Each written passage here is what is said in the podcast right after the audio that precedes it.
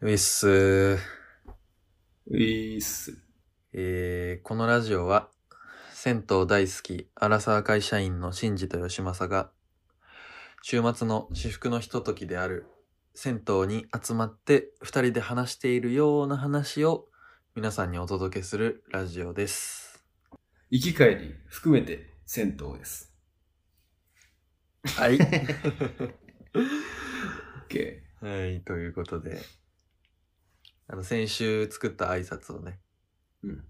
実践、いきなりそうかましたわけですけど、どうでしょうかどうでしょうか皆さんどうでしょうか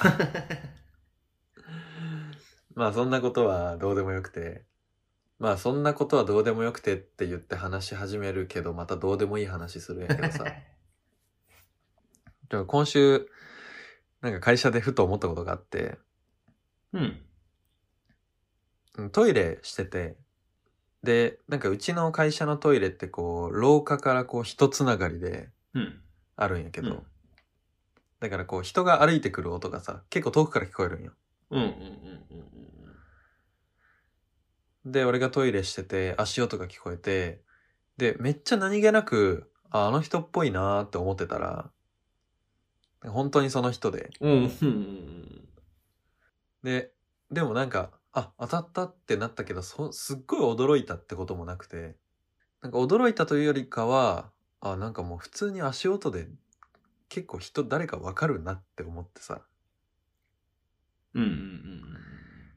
でもこれって多分あるあるやと思うけど、めっちゃわかる。俺もそうよ。パソコンでこうずっと打っとったら、うん。近づいてくる人大体わ予想できるもん。うん、そうやんね。で、それなんで記憶するかって言ったらさ、うん。あその話しかけられる時ってもちろん自分になんか用がある時に話しかけられるやん。うん。でその話しかけられるとそ,、のタイミングによってはさ今忙しいのにって言ってちょっとこうしんどかったりする瞬間もあったりするわけやん。うんうん多分それでこうもちろん全然嫌なことばっかりじゃないけど人から話しかけられる時にどうしても身構えてる自分がいるんやね。うん。うん。だからなんかこう無意識でこう話しかけられる準備をしとくみたいな人が近づいてくると。あーなるほどねなるほどねうんうんうんでそれがやうんっわかるぱなわかる長年続くとなんか自分に用がある人の足音なのかを聞き分けるようになっとるよね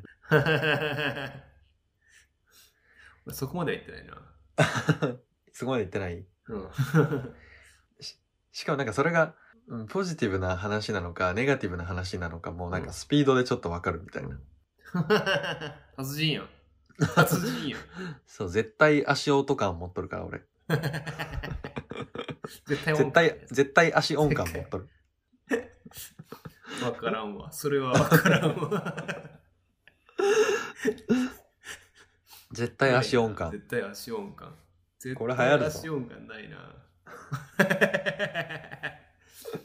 からんなただまあそけどのあれはあるよその俺らってさあの、俺ら職業柄あの同じ靴を履くやけどうんそれでもわかるもんねやっぱり、うんだからどなんのかこ人がうどうみたいなちょっとすすり足とだったりとかってことなのかなあそうそうそうそうかかとをこうなんかカンカンって鳴らしながら来る とかはいはいはいはいはい。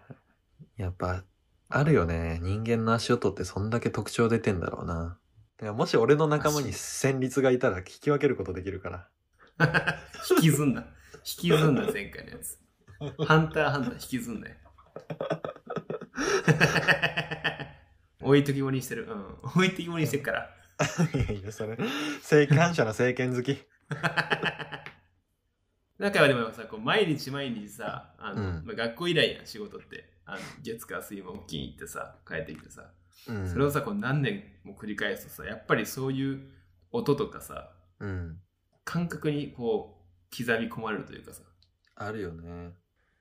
だからその、めちゃめちゃ意識して使ってないけど、うん確実にその刺激というものを受け取っている、まあ五感、うん、うだかん、らそうういうものにおいて起きるんやろうね。うんうんうんうんだから仕事をしてるって言ったらさ、もう目はさ、意識的に使ってるからさ、うん逆になんかそういうなんか刷り込みみたいなのは少ないのかもしれんけど、でもそうしている中でも無意識に聴覚は使ってたりとか、嗅覚ももしかしたら使ってるかもしれないし、まあ会社に限ったことじゃなくてもいいんやけど、刷り込まれてて、ふと気づくものってなんかあるかすり込まれてて、ふと気づくものって言ったら、なうん。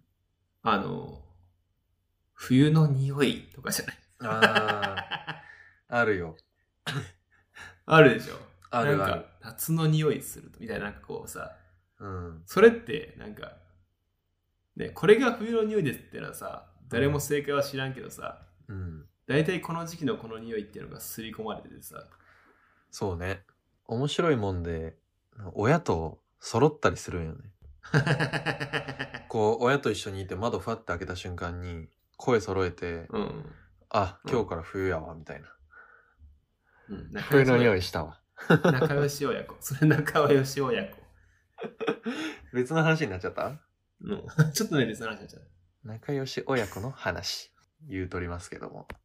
うん、刷り込まれてて、ふとした時に気づくもの。まあ、うんありきたりやけど、その、季節、それこそ季節の話で言えばさ、花の匂いとかもそうやね。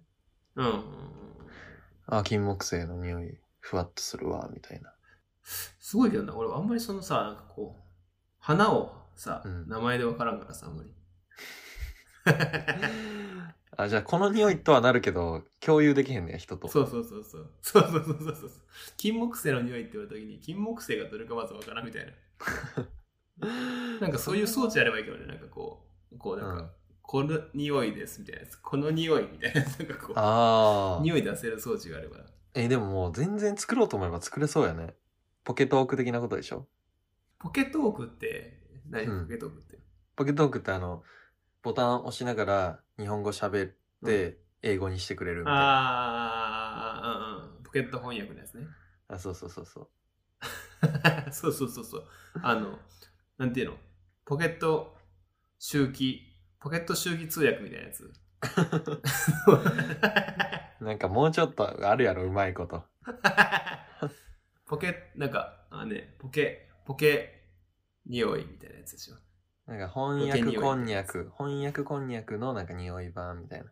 おおい、おいに、おい、 おいに、おいに、おいにチェッカあ、なんかポケットおいにってなんかちょっとさ、ー。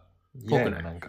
なんか嫌やわ、それ は。それこそでもさ、そのポケトークみたいな感じでさ、あのうん何万という匂いが入っとってさ、うん。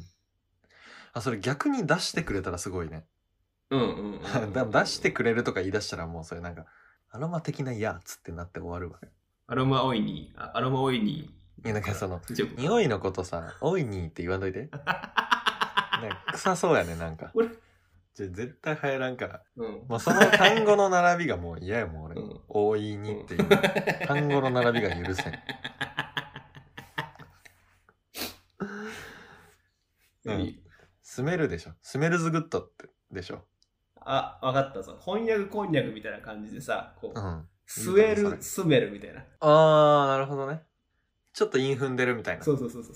そうそうそう。吸える、スメルみたいな。うーん、なんか、広げれそうで広げれんわ、この話。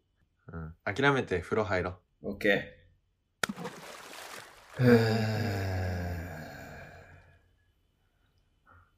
週末戦闘談義。はい。ということでね、もう第5回。うん。もう第5回だよ。 5回目の入浴となりました。先週までは、あ、もう1週間経ったって毎週思ってて、うん。そうだね。今週だけめちゃくちゃ長かった。長かったね。本当に。うん。俺長かったんだよな。なんなんやろね。本当に長かったんかな、今週が。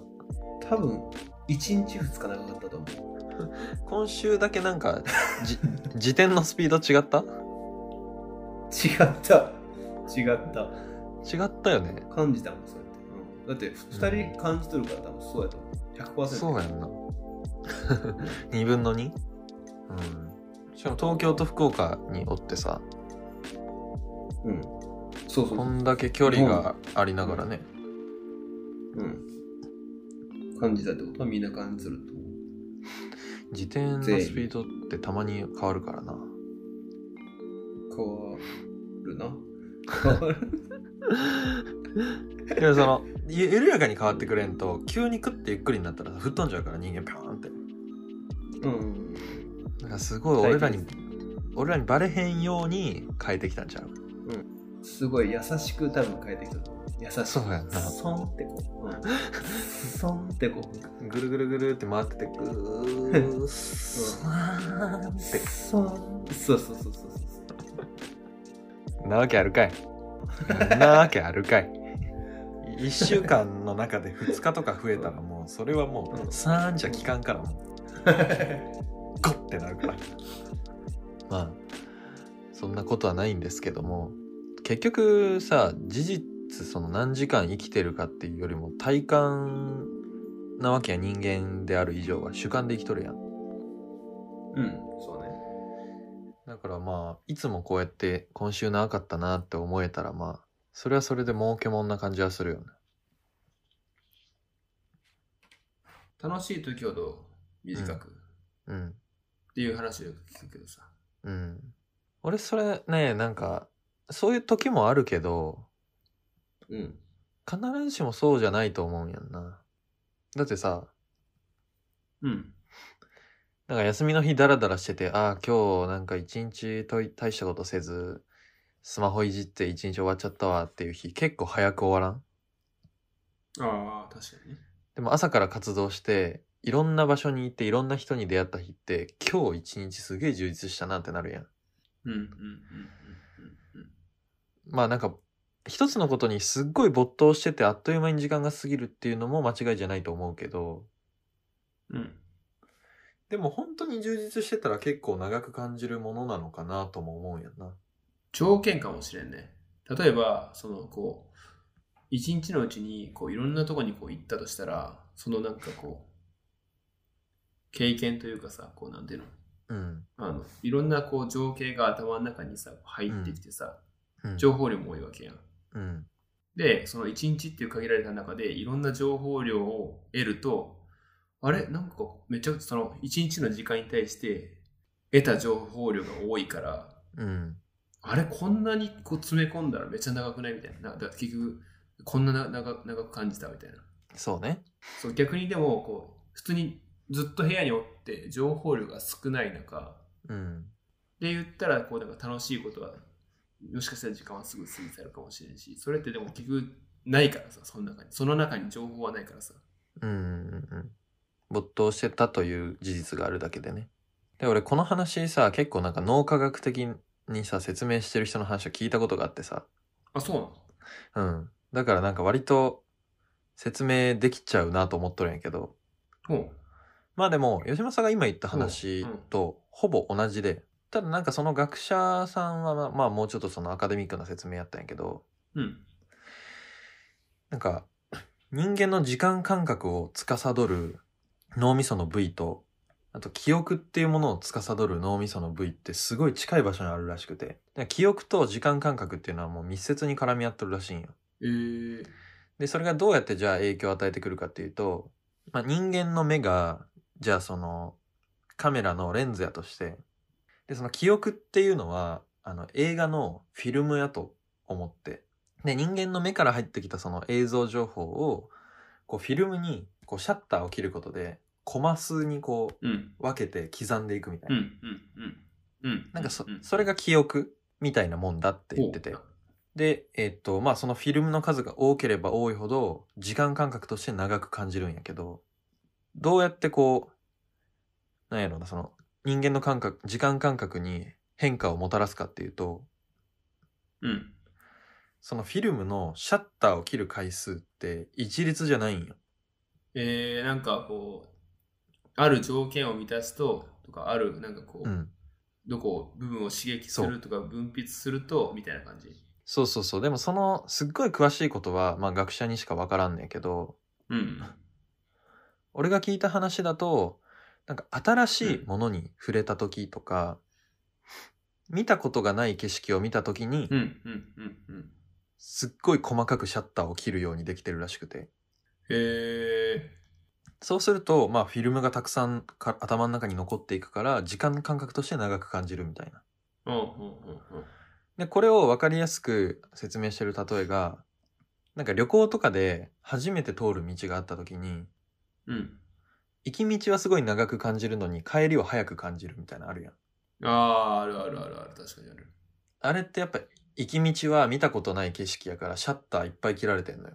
うんうんうん。でも帰り道は知ってる道やから、お、なんか無意識にそのシャッターがたくさん切られなくって、脳の中に残るフィルムの数が変わるから帰り道の方が早く感じるっていうことらしいよ。えー、確かに。確かにってなるわ。それで言うとなんか全部説明できそうやね。うんうんねすっごい楽しいことがあって没頭してても、なんかその、そのシャッターを切るとこじゃない部分の脳は多分めっちゃ使ってんだろうけどさ。うん。うんうん。そうね。でもその視覚的に入ってくる情報があんま変わんないから、シャッターは切られてなくて、うんうんうん。でなんかいつの間にかすごい時間が経っちゃってるみたいな感じなんやろうね、きっと。この話おもろない。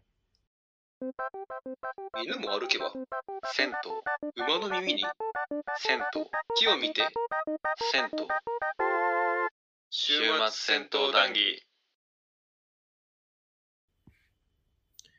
えー、しんじくん。はい。 30歳、誕生日。おめでとうございます。ありがとうございます。どうですか ?30 歳の率直な感想は。うーん。なかなか一言では言い表しがたいんやけど、まあやっぱさ、節目やん、大きな。 30ってね。そう。 10、なんかこう、うん。3 10、20、30とか、10刻みでね、言うと。うん。で、特に20代後半で、まあ一番自分が時間費やしてきたものって仕事だったりするから、うん。仕事っていう面において一つの区切りにしたいなっていうのは、ここ2、3年ずっと思ってて、30歳を区切りに、まあなんかこう、その後の5年、10年を方向づけるような、なんかきっかけを掴んでたいなって思って、おー。なんかこう、ここ2、3年過ごしてきたから、すごいなんかなんていうかな、俺の中でこう、ターゲットにしてた日やったよね、その日っていうのが。 うん。ただまあ、まあこれまでの人生何でもそうやったけど、そういう日がいざ来る時って、すごいぬるっと来るというかさ、うんうんうんうんだからセンター試験とかでもさ、めっちゃそうじゃなかったそうね。もうさ、1年ぐらいさ、その1日をめちゃめちゃ強烈に意識してさ、生きるわけやん。うん。うんうん。毎でなんか毎日ねあと半年、あと3ヶ月、あと1ヶ月って意識してるけど、うん。もう来る時はめちゃめちゃぬるっと来るみたいな。そう。そう。なんなんやろなあれね。なんかこ う、ぬるってくるよね、確かそう、なんかすごいなんか、バーンって来ない。ぬるってくる。まあそれが、そういうもんなんやろうね、なんでも。まあそうやっていろんなことの節目にしようと思って生きてきたけど、まあ結局はに。うんうんじ、地続きでしかないから、そんなに変わってないっていううんうんうんうんうん。感じかな。まあ、迎えたっていう気持ち的な変化みたいなのはちょっとはあったけど、うん。まあ、自分が何か大きく変わるわけではないからね。なんかちょうど俺最近考えたんやけどさ、うん。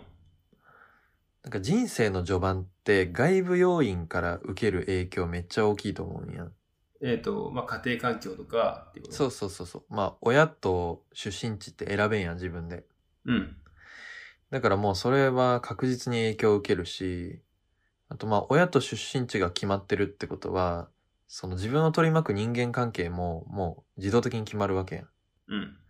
まあその中で強いて言うならどの部活を選ぶかによって仲間が変わったりとかっていうのはあると思うけど、うんうんうんでもやっぱりある程度こう方向づけられた中で生活していくのが幼少期で、でもそこから年を取れば取るほどその自分が過去にしてきた選択の結果が自分の人生に反映されてくるやん。うん。うん。そうね、そうね。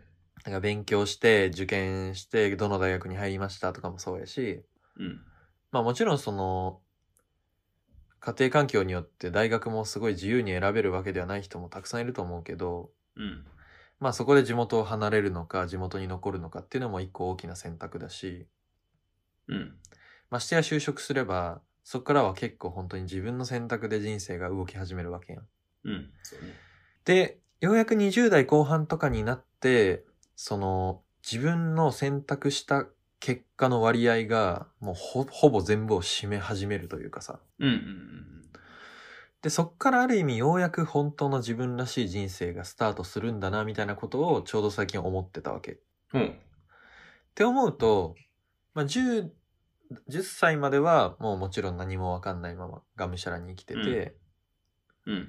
で10代から10歳から20歳の間っていうのはその環境を選び取るというところまで多分まだ行ってなくてもう自我と向き合うみたいな、んうんうん。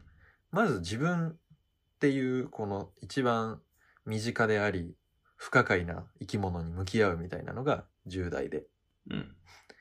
で20代はまあその自分を完全に理解してはないと思うけど少しずつその環境とか外部要因に目を向け始めるのが20代で、うん。うん。うん。うん。で20代後半ぐらいからそういったこう自分が選択してきたものがこう実を結び始めてようやくこう自分らしい人生みたいなのを30からもうがっつり生きていくのかなって思った最近。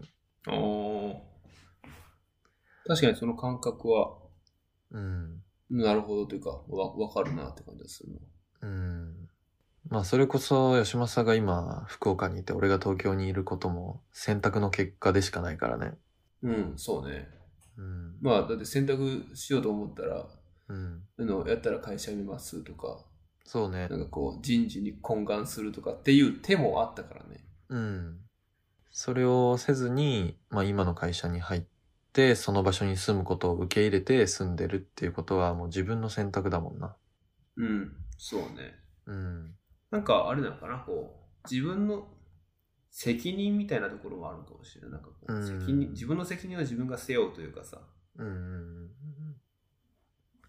そういう要素もあるだろうな。あとは、こう、同じ20代でもさ、うん。なんかこう、20代後半の方がさ、うん。なんていうかな、選択は実は自由なんだ、みたいな。ああ、そうね。 に気づくのもそこら辺なんじゃないかなって。まあ、20代後半っていうか、もうなんなら20ちょっと過ぎてからかな。うん。まあ、わからん。それは人それぞれやと思うけど。でもまあ一旦就職しちゃってから気づくことが多いよね、なんか。そうね。まあ今転職も結構盛んだしさ、もう決められたレールがさ、完全に大学出ちゃうとさ、なくなるわけやん。うん。だからまあ良くも悪くもすごい自由な場所に放り出されるっていう感じ。そうね。僕は多分遅くて、もうだから大学院まで行ったからさ、その確かにね後にやっと気づけたかなっていうところがあって。うん。まあ良くも悪くもやけどね、それって。なんかそのある程度決められたレールがあることで安心してさ、目の前のことに没頭できてた自分もいるやん。ああ、確かにね。なんか部活なら部活、勉強なら勉強みたいな。うんうんでそこで培ったものを持った上でその自由な選択に直面してるから、なんか強く荒れるっていうのはあるよな。うん。確かにそうね。 うん。うまいことできとんね。うまいことできとる。そう思うと、うん、そう思うと後悔ないですね。そう思うと後悔ない です。待って待って、これ、どそそういう話これ。そういう、あなんかあれ、祝ってくれてた俺のこと。祝ってくれてなかっは初め祝うつもりやったんやけど、たうん。どんどんどんどんなんかこう、人生の振り返りってなっちゃってて、二人の人生の振り返りになっちゃってて、今まあ、まあでもこの年になって年齢の話しだしたらそうなるか。後悔ないでしょ。あ、全然ないね。いや、本当にずっと、まあ、それはね、上がる時もあれば落ちる時もあったけど、うんトータルで見たらずっと上がりっぱなしやと思うな。うん。うん。いや、それはいいこと。うん。まあ本当親に感謝やね。なんか月並みな表現やけど。うん。僕30、これからやりたいこと、みたいな。うん。それもね、やっぱもちろん考えはしたのよ。うんうんうんで、30になるほんと、直前の、まあ1時間前ぐらいにぼんやりそういうこと考えてて。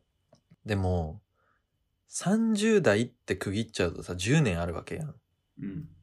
10年ってめっちゃ長いやん。20歳から今の自分までやから。確かにね。まあ、べらぼうに長いやん。で、その中で、関わる人も住む場所も、やりたいこともやってることも目標も全部変わってきたから。だから30代の目標っていうのは目標を立てるにはちょっと長すぎる時間だなと思って。うん。多分、だいぶ変わるからね、今からまた。ガラッそうとそうそう。まあでも、じゃあだから2年後の目標を立てようとかっていう思考になったわけではなくて、その変わると分かっているこの10年間でも変わらないものを持ってたいなっていうふうに思ったんよあ、軸となるものみたいな。そうそうそう。だからそれは結論から言うと、うんまあ、そのエネルギーを向ける矛先が変わっていったとしても、うん。その自分が努力を常に怠らずに、うん。その理想を諦めずに、こう貪欲にチャレンジしていくっていう姿勢だけは絶対持ち続けてたいなと思って。それはめちゃくちゃいいスタンスだね。うん、もうそれができてれば、どの場所、どの場面においても、なんか大丈夫なんじゃないかなって思ったんやな。そうね、確かに。そのスタンスさえあれば確かにどこでもやっていける。うん。だからまあそういう決意で、30代やっていこうと思いますよ。まあでもいいよね。こう、ラジオでさ、うこうやっん。て話すことによってさ、うん。ああ、あんなこと言ってたなっていうのをこう。確かにね。この今一番ホットな自分のマインドをこう音声で残しとけるっていうのはめっちゃいいね。うんうんうんうん。最高。なんか、じゃあ言っといて、こう、5年後、10年後の自分に向けて、一言、 二言。 5年後、10年後の自分に向けてな。あれだな。あの、もし、うん。その10年後の自分がうん。すごい辛い状況にあったり、こう、いろんな失敗を経験して、こう前向きに生きることが怖くなってるようなタイミングだったとしても、うん。まあ何歳からでも何かを始めることは遅くないし、うん。頑張らないよりは頑張った方が絶対何かにつながるから、うん。常に前を向いていきましょうっていう感じかな。まあでも、ふとしたタイミングで聞いてくれたらね、なんか、いいよ。あそうね。別に5年後、10年後に限らず、まあ、そうね万が一こう、弱気になるタイミングとかがあったら、また聞き直せたらいいな。うん。うん。うん。適用ベスト。週末戦闘談義ちょっとこの前思ったことがあって、うん。なんかこう、まあ、僕とシンジの関係もそうだけどさうん。まあこういう出会いとかってさうん。よくいろんなものがことが重なって、まあ、偶然起こったみたいなっうん。うん。うん。て言うけどうん。それって果たして偶然なのかってうん。思ったことがあって、うん。いや、あるあるある。でしょうん。偶然の反対は必然やけどさうん。必然のこう意味を調べたらうん。必ずそうなるに違いなくそれ以外にはありえないことみたいなそれ以外にはありえないこと。うん。偶然の定義は何なの偶然の定義は他のものとの因果関係がはっきりせずうん。予期できないような仕方で物事が起こることうん。なるほどね。他のものとの因果関係がはっきりせずうん。っていう部分に関してさそうね、なんか、偶然っていう言葉は結構人間の内面によった言葉なんだな。内面によっただって因果関係なんてさ、うん多分突き詰めていけばさ、あるやん、絶対。絶そうそう思う対あるけど、それをはっきりしてないって思うのは、もう人間の主観でしかないから、うんなんか偶然必然ってすごいその、物理法則について語ってますみたいな感じで言葉になってるけど、うんなんか思い込みみたいな感じなんやね、実は。うんうんうんうんうんちょっとずれとるんかもしれない次元次元がずれとるよね。だって必然、それ以外にはありえないことってさ、まあ偶然だって、もう起きてしまってるからこそ、からには、それ以外ってありえないからね。そうそうそうそうそうそうまあそれこそさっき吉正が言ったようにさ、俺ら二人のさ、そう。うん。出会いとかもそうやけどさ、うん。まあこれ多分第1回かな、ちょっと語ってる気がするけど、うん。まあお互い、じゃあ隣同士の大学のダンス部に入りました。うん。まあ、その時点では、偶然も必然もないのかなまあたまたま同じ世代に生まれて、うん。まだ偶然にも必然にもなってないぐらいの感じやと思うんやけど。で、顔見知りではあったけど、お互いすっごいこう、なんか深いところまでシェアすることなく、3、4年過ぎて、3年ぐらいか。うん。うん。で、4年目で気づけばこう、関係性がどんどん深まっていって、チームを組もうってなったわけやけど、うん。これは確かに主観を交えて話すと結構偶然の要素強いなとか思ってて、うん。まあ俺がそのタイミングでチームを組んでなかったこともそうやし、吉政がチームを組んでなかったこともそうやし、うん。まあその遊んでる中で仲良くなってったから、そこにもし俺が赴いてなかったら、まあこういうことになることもなかったのかなとか、まあ思うこともできるけど、でも俺のこの人格があって、吉政のその人格があって、うん。でも日々生きてる中で一つ一つの選択をした結果、そういう行動を知らないうちに取ってたと思うと、もう必然やもんね、それって。そうそうそうそうそうそうそう。結局、まあその、例えばまあ、言ったらまず学力から入るかもしれんし、そこからなんかこう、音楽に乗せてこう体を動かすことが好きで、うんっていう思考で、で、そのままはじダンス始めていって、で、な何年間あって、で、まあいろんな因果関係があって結局チームをこうが解散したっていうともあるし、うん。そうそう、そういうこと。だから、逆に結果論としてさ、うん。俺と吉政がチームを組む可能性があるとしたら、あのタイミング以外ありえんかったもんね。そうね。うん。うん、なんか結構因果関係とかを見ていくとこれは必然なんじゃないかなっていうふうに思うね。なんうかんこうよくやる手法がさうん。これって奇跡だよねっていう話をした時にじゃあその奇跡の確率はっていうのでさこういろいろあこあ。計算をするやん。けどそれってさ前提がさ結局、うんあのその人間がこう何も個性を持たないというかなんかこうん。ういろんな選択肢があるっていうのは事実やけど、うん、じゃあその選択肢の中で、えっと、その人のさ、こう、うん。パーソナリティを考慮してない。そうね。うん。から、確かに、そう見たら奇跡。うん。ここの選択肢とここの選択肢とここの選択肢を交えたから出会ったっていう話だけ聞いたら確かに、偶然とかめちゃくちゃな奇跡やんって話にはなるんだけど、うん。けど、因果関係で見ていったら、まあ、そうなる運命だったんだねっていううん。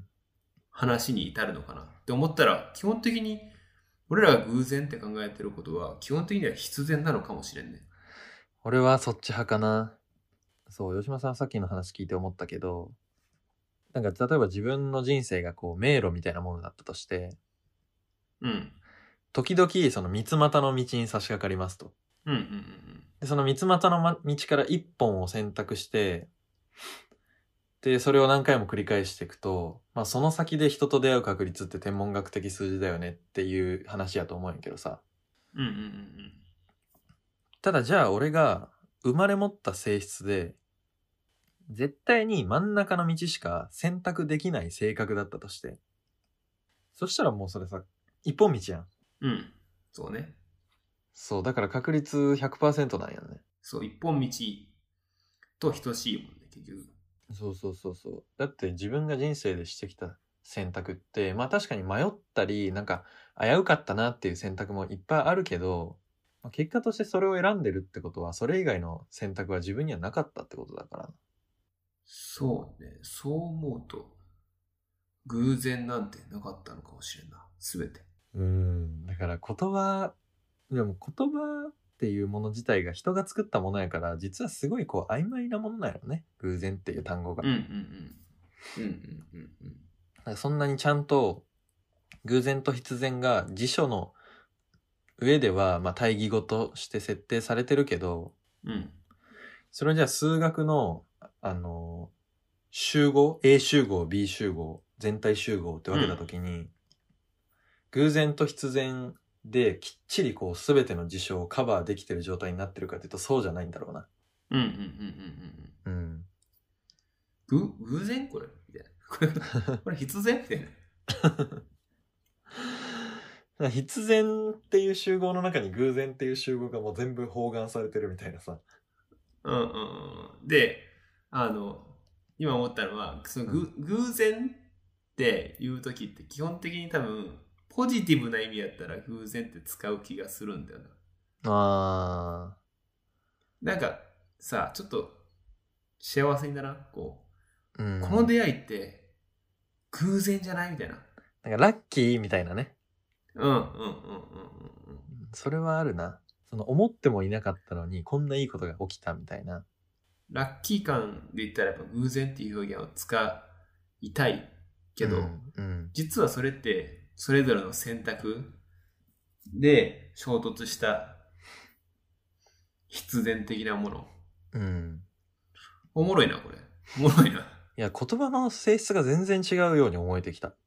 うんうんうん。なんか必然っていうのは、その事実を説明するための単語で、偶然っていうのは感情表現なんやなって、吉間さんの話を聞いて思った。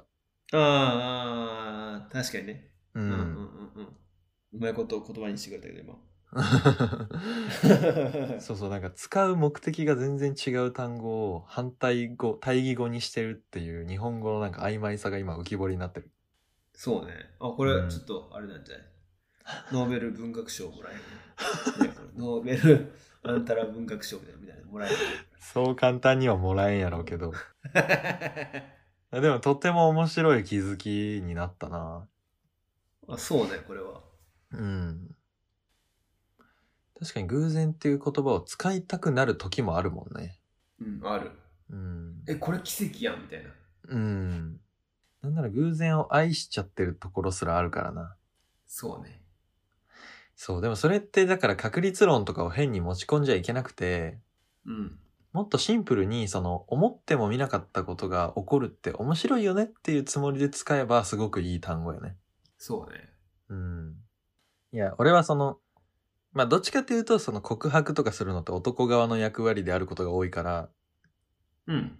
俺はその言われた側の気持ちは本当はわかんないけど、うん。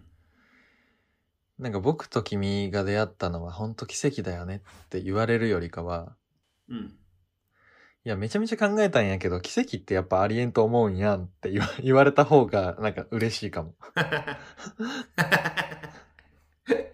いや、あのね、多分、うん多分やけど、うん。あの、それを喜ぶのは男であって、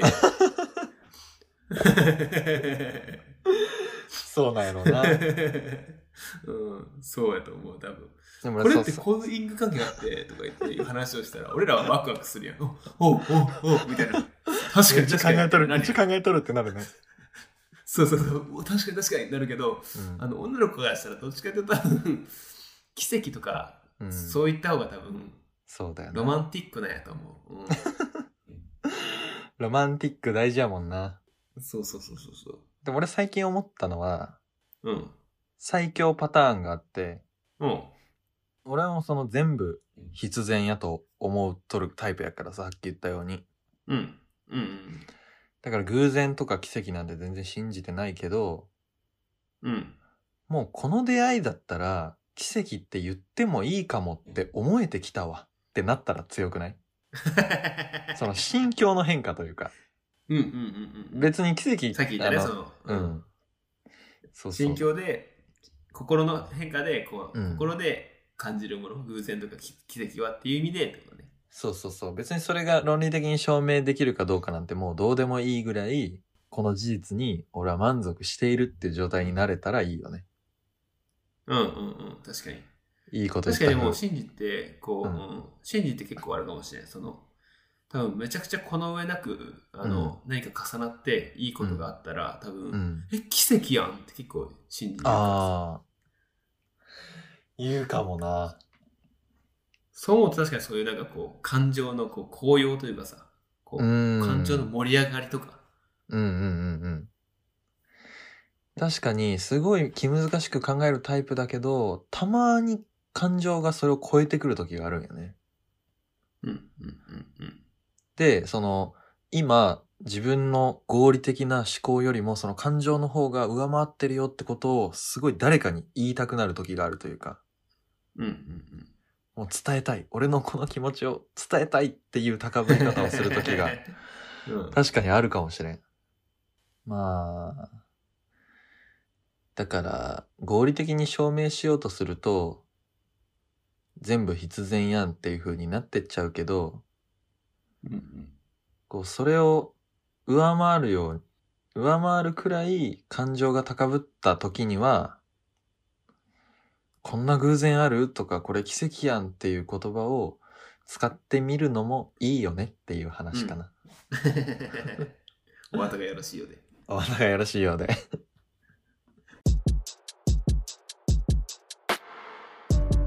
はい。というわけで、あっという間に第5回も終わりですけども。早いな。めっちゃ早かったな、マジで。うん。なんか前回は、うん。ちょっと企画っぽいこととか、やってないかったこと、その、俺ら2人の会話じゃないことをやろうとしたから、うん。なんか終始こう、地に足ついてないような感覚 で、ふわふわした感じね。そう、なんかちょっと気持ち悪いまま前回終わっちゃったけど、うん。 まあ、今回はいつも通り、まあ、俺らの2人の会話っていう感じやったから、まあす、ねす新しごいいことにも挑戦しつつ、なんかこういうね、うんあそう好きねな感じの。うん 挑戦して取り戻して挑戦して取り戻してみたいな、でそうしていくにちょっとずつ幅が広がったらいい,、いいないいよね。うんうんはいというわけでえっ、とお便りがね、まあ、まだ来ないんですよねほら来てない。水槽の人からも来てない。スイスの人からもね来てないね いやまあそう簡単にね来るって思う方がもちろんおこがましい話なんやけうど、んうんうん。そうそうそうそうそう。ただそろそろちょっと欲しいたなだ 欲しいただ欲しいただ欲しい のよということでね我々お便りを募集しておりますと、 うんえー普通のお便りでもいいし、うんうんえー会社、まあ、会社員と銘打ってやってますから会社にこんな人がいるんですよとか会社でこんなことがあったんですよなどなどぜひ送ってくださいお願いします。えーポッドキャストの場合は各エピソードの詳細ってボタンを押して開いたところ Spotify は説明文のもっと見るっていうボタンを押して開いたところにそれぞれお便り投稿用のリンクを貼っておりますのでそちらから送ってくださいお願いします。お願いしますじゃあこんな感じでそうね。来週も。また来週また来週。お風呂で会いましょいい。うバイバーイバイバーイ。